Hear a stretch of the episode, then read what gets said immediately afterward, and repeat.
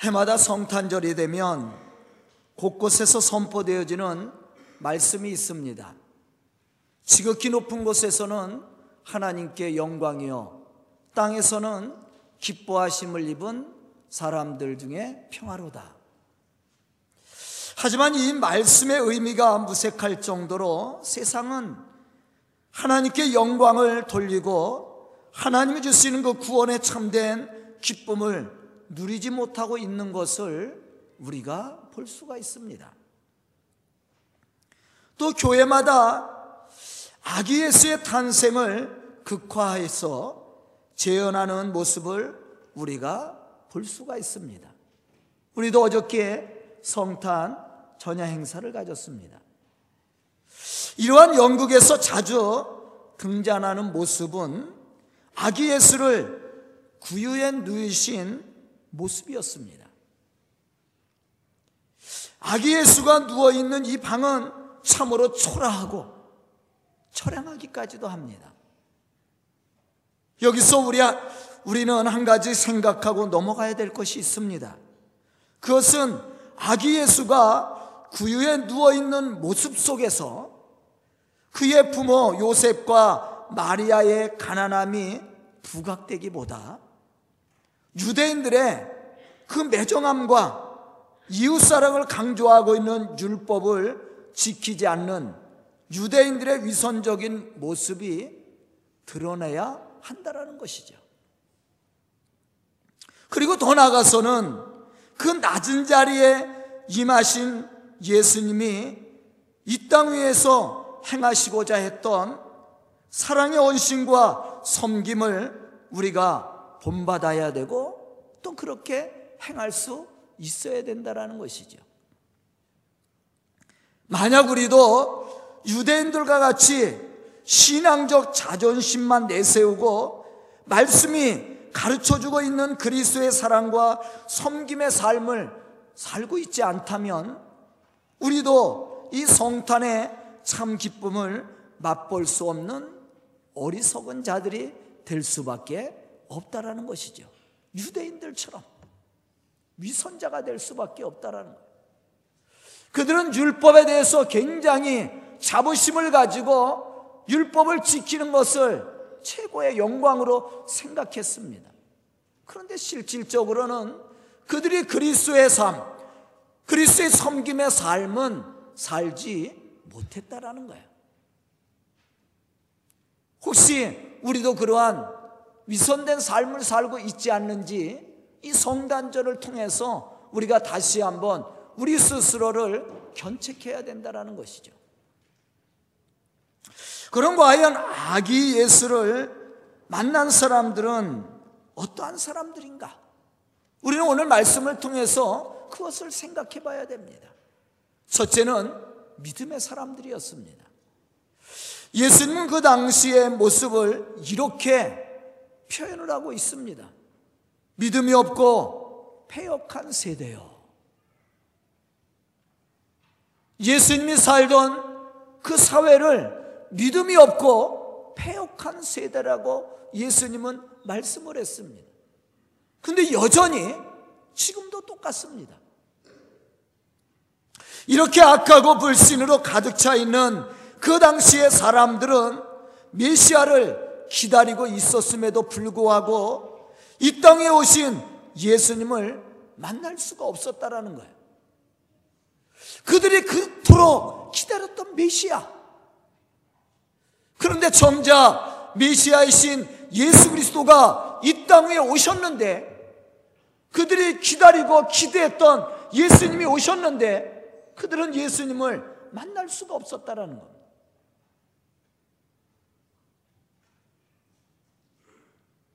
하지만 이렇게 악하고 불신으로 가득 차 있는 시대 속에서도 예수님을 만났던 사람들이 있습니다.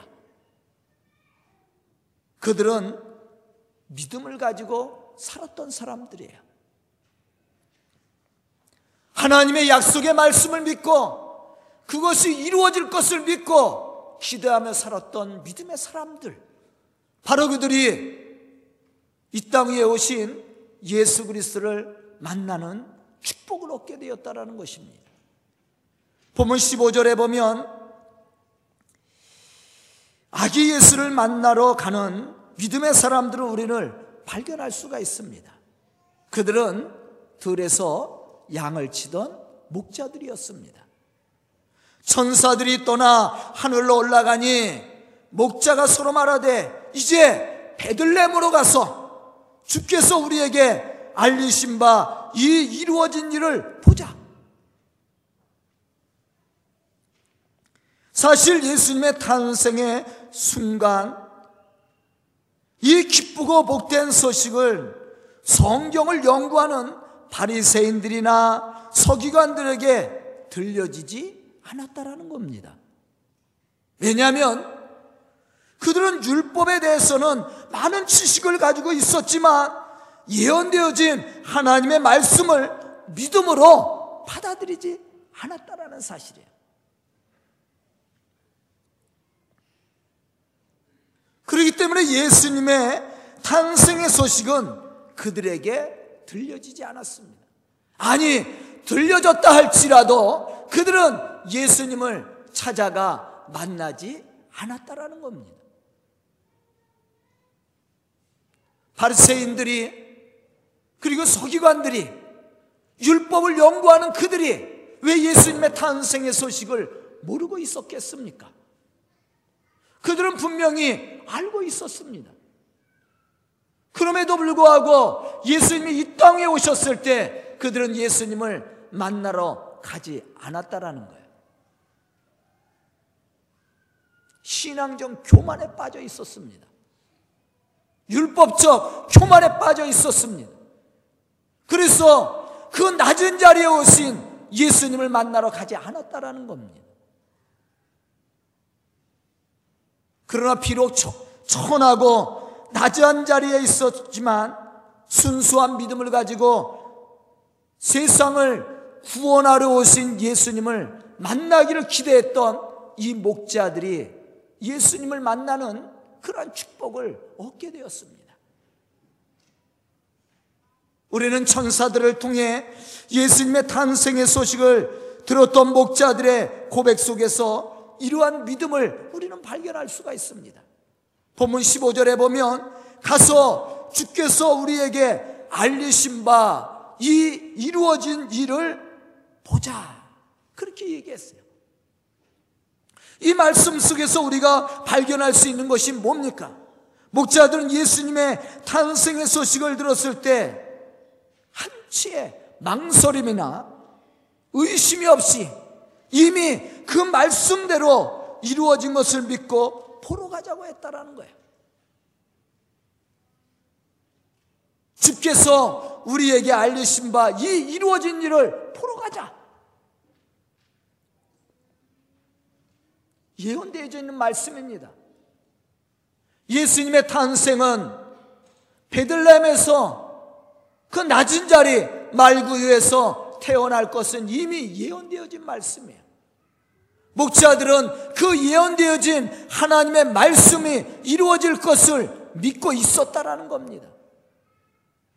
그래서 그들은 천사들을 통해서 그 말씀이 선포되어질 때 조금도 망설임이 없이 그 말씀이 이루어지는 장소 베들렘 그곳으로 달려갔다라는 거예요. 이것은 믿음이 없이 할 수 없는 행동이었습니다. 여러분들 보세요. 예수님의 부활의 사건은 이미 예언되어진 사건입니다. 예수님이 제자들에게 수없이 얘기를 했습니다. 예수님이 제자들에게 내가 부활하면 너희들 나랑 같이 갈릴리에서 만나자고 말씀을 했습니다. 그런데 믿음이 없었던 제자들은 예수님의 부활의 소식을 듣고 어디로 달려갔습니까? 무덤으로 달려갔어요. 무덤에는 예수님이 계시지 않습니다. 그것은 썩어서 냄새나는 곳입니다. 죽은 자들이라 하는 곳이에요. 그런데 제자들은 예수님의 말씀을 잃어버렸습니다. 아니, 믿음으로 받아들이지 않았습니다. 그래서 예수의 부활의 소식이 들려졌을 때 갈릴리로 가야 될 제자들이 무덤으로 달려갔다라는 거예요. 왜 그렇습니까? 믿음이 없었기 때문이었습니다. 그런데 오늘 말씀을 보면 목자들은 그렇게 하지 않았습니다. 천사들을 통해서 예수 탄생의 소식이 들려졌을 때 조금도 만소름이 없이 베들렘으로 달려가서 아기 예수를 만날 수 있었다라는 거예요. 살아계신 주님을 만날 수 있는 사람이 누굽니까? 바로 믿음의 사람이에요. 요한복음 20장 27절에 보면 의심하는 도마를 향해서 예수님은 이렇게 말씀하고 계십니다. 믿음이 없는 자가 되지 말고 믿는 자가 되라. 그러면서 또 예수님은 말씀을 합니다. 너는 나를 본고로 믿느냐? 보지 못하고 믿는 자가 더 복되도다. 저는 오늘 말씀을 듣는 우리 성도들이 이러한 믿음의 사람이 될 수 있기를. 그래서 이 땅에 오신 예수 그리스도를 만나고 그분에서 그분 안에서 참된 구원과 기쁨을 누릴 수 있는 그러한 믿음의 성도들이 다 될 수 있기를 주님의 이름으로 축원합니다. 기뻐하심을 입은 사람들 중에 평화로다. 기뻐하심을 입은 사람이 누굽니까? 바로 믿음의 사람들이에요. 예수가 그리스도인 것을 믿는 그 믿음의 사람들. 그 사람들이 예수 안에서 참된 평화를 누리는 사람들이에요. 두 번째는 약속의 말씀을 믿고 기다렸던 사람들입니다. 누가복음 2장 25절 이하에 보면 시므온에 대한 말씀이 나와 있습니다. 이 사람은 의롭고 경건하여 이스라엘의 위로를 기다리는 자다 그렇게 기록이 되어 있어요. 누가복음 2장 26절에 보면 시므온은 주의 그리스도를 보기 전에는 죽지 아니하리라고 고백을 했습니다. 그리고 성령의 지시를 받았을 때 그 말씀을 그대로 믿고 기다렸던 믿음의 사람이었습니다. 이러한 믿음을 가지고 기다렸던 중에 마침 예수님의 부모가 율법의 전례대로 행하기 위해서 아기 예수를 데리고 성전을 찾아왔습니다. 그때 시므온은 아기 예수를 안게 되었고 그 기쁨으로 하나님을 찬송하는 축복의 사람이 되었습니다. 이렇게 간절히 기다리는 자에게 하나님의 말씀이 임하게 되었고 약속의 말씀이 성취됨을 보고 누리는 축복의 사람이 될 수 있었다라는 것이죠. 시편 37편 7절로부터 9절에 보면 다윗은 이렇게 고백합니다. 여호와 앞에 잠잠하고 참고 기다리라. 자기 길이 형통하며 악한 꾀를 이루는 자 때문에 불평하지 말지어다. 분을 그치고 노를 버리며 불평하지 말라. 오히려 악을 만들 뿐이라. 진실로 악을 행하는 자들은 끊어질 것이나 여호와를 소망하는 자들은 땅을 차지하리로다. 어떠한 사람들이 하나님의 약속한 축복을 받고 또한 그 소망한 것을 이루고 하나님의 영광 가운데 이 땅에서 복을 받는 축복의 사람이라고 말씀하고 있습니까? 믿음을 가지고 하나님의 약속의 말씀이 이루어질 것을 믿고 기다리는 사람입니다. 바로 그 사람이 축복의 영광을 누리는 사람이에요. 농부가 봄에 파종을 합니다. 그리고 그 다음날 추수회로 나갑니까? 그렇지 않아요. 가을에 열매가 맺을 때까지 인내하며 기다려야 됩니다. 많은 고난과 역경이 있습니다.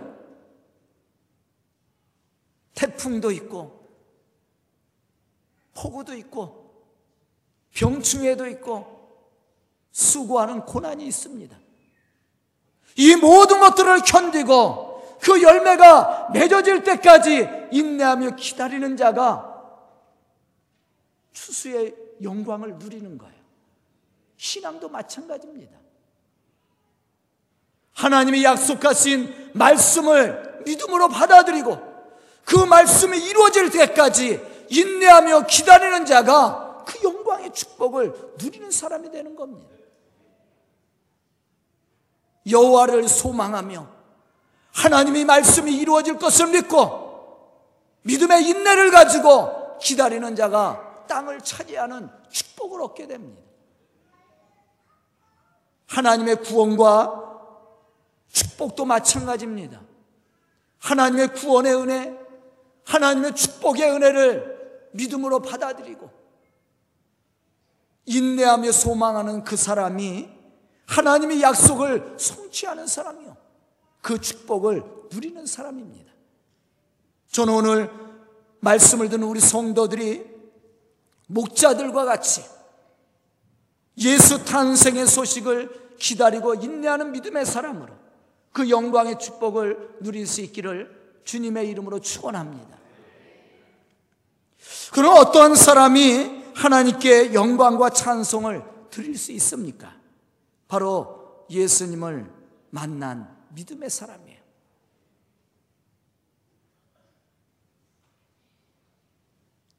본문 20절에 보면 이렇게 말씀하고 있습니다. 목자들은 자기에게 자기들에게 이르던 바와 같이 듣고 본 그 모든 것으로 인하여 하나님께 영광을 돌리고 찬송하며 돌아갔다. 그렇게 기록이 되어 있어요. 누가 보면 2장 28절에 보면 성전에서 아기 예수를 보게 된 시몬은 아기 예수를 안고 하나님께 찬송을 드렸다고 말씀하고 있습니다. 사도행전 8, 3장 8절에 보면 베드로와 요한을 통해서 고침을 받은 안진뱅이가 성전에 들어가면서 걷기도 하고 뛰기도 하며 하나님께 영광을 돌렸다. 그렇게 말씀하고 있어요. 이와 같이 예수님을 만난 사람은 마음속에 감동이 있습니다. 구원의 기쁨이 있습니다. 그렇기 때문에 바로 그 사람이 하나님 앞에 참된 찬송과 영광을 돌리는 사람이에요. 오늘 말씀도 보십시오. 누가 하나님께 영광을 돌렸습니까? 바로 아기 예수를 만난 사람이에요. 예수를 통해서 참된 구원을 체험한 사람, 구원의 기쁨이 있는 사람, 바로 이 사람이 하나님 앞에 온전한 찬송과 온전한 영광을 돌리는 믿음의 사람입니다. 교회도 마찬가지예요. 오늘 아마 수많은 교회들이 성탄 예배를 드릴 겁니다. 수많은 사람들이 교회에 나와서 이 성탄의 기쁨의 예배를 드릴 겁니다. 그러나 다 하나님께 영광 돌리는 것은 아닙니다. 다 하나님 앞에 온전한 찬송과 영광을 드리는 것은 아닙니다. 예수 그리스도를 통해서 참된 구원에 기쁨이 없는 사람은 그냥 자리만 채우고 가는 거예요. 온전한 감사와 온전한 찬송을 드릴 수 있는 사람이 누구입니까? 바로 예수 그리스도를 통해서 제사함의 은총을 체험한 사람이에요. 우리를 죄악 가운데서 구속하시기 위해서 오신 그 예수 그리스도를 만난 사람. 예수 그리스도를 만남으로 제사함의 은총과 구원을 체험한 사람. 바로 이 사람이 온전한 영광과 찬송을 하나님 앞에 돌리게 되어 있다라는 것이죠. 복음서에 보면 예수님이 가시는 곳마다 수많은 사람들이 모여 있었습니다. 빈들에서 예수님께서 오병이어의 기적을 일으켰을 때 5천 명이라는 사람이 모였습니다. 장정만 5천 명입니다. 줄 잡아 한 2만 명이 모였어요. 예수님이 가시는 곳마다 이렇게 수많은 군중들이 예수님을 따라다녔습니다. 그런데 놀라운 것은 하나님 앞에 영광을 돌린 사람은 소수라는 거예요. 몇천 명, 몇만 명이 예수님을 통해서 기적을 맛봤습니다. 능력의 말씀을 들었습니다. 그런데 하나님 앞에 영광을 돌린 사람은 한두 사람이었습니다. 그들이 누굽니까? 예수님을 영적으로 만난 사람입니다. 예수님을 만남으로 제사함의 은총과 구원을 체험한 사람들입니다. 그들만이 온전히 하나님 앞에 찬송과 영광을 돌릴 수 있었다라는 것이죠. 오늘 말씀도 마찬가지입니다. 예수님의 탄생의 소식은 이미 세상 끝까지 전해졌습니다. 수많은 사람들의 입을 통해서 수많은 사람들의 전도다를 통해서 오늘도 여전히 끊임없이 예수님의 탄생의 소식은 증언되고 있습니다. 그런데 모든 사람들이 다 하나님께 영광을 돌리는 것은 아닙니다.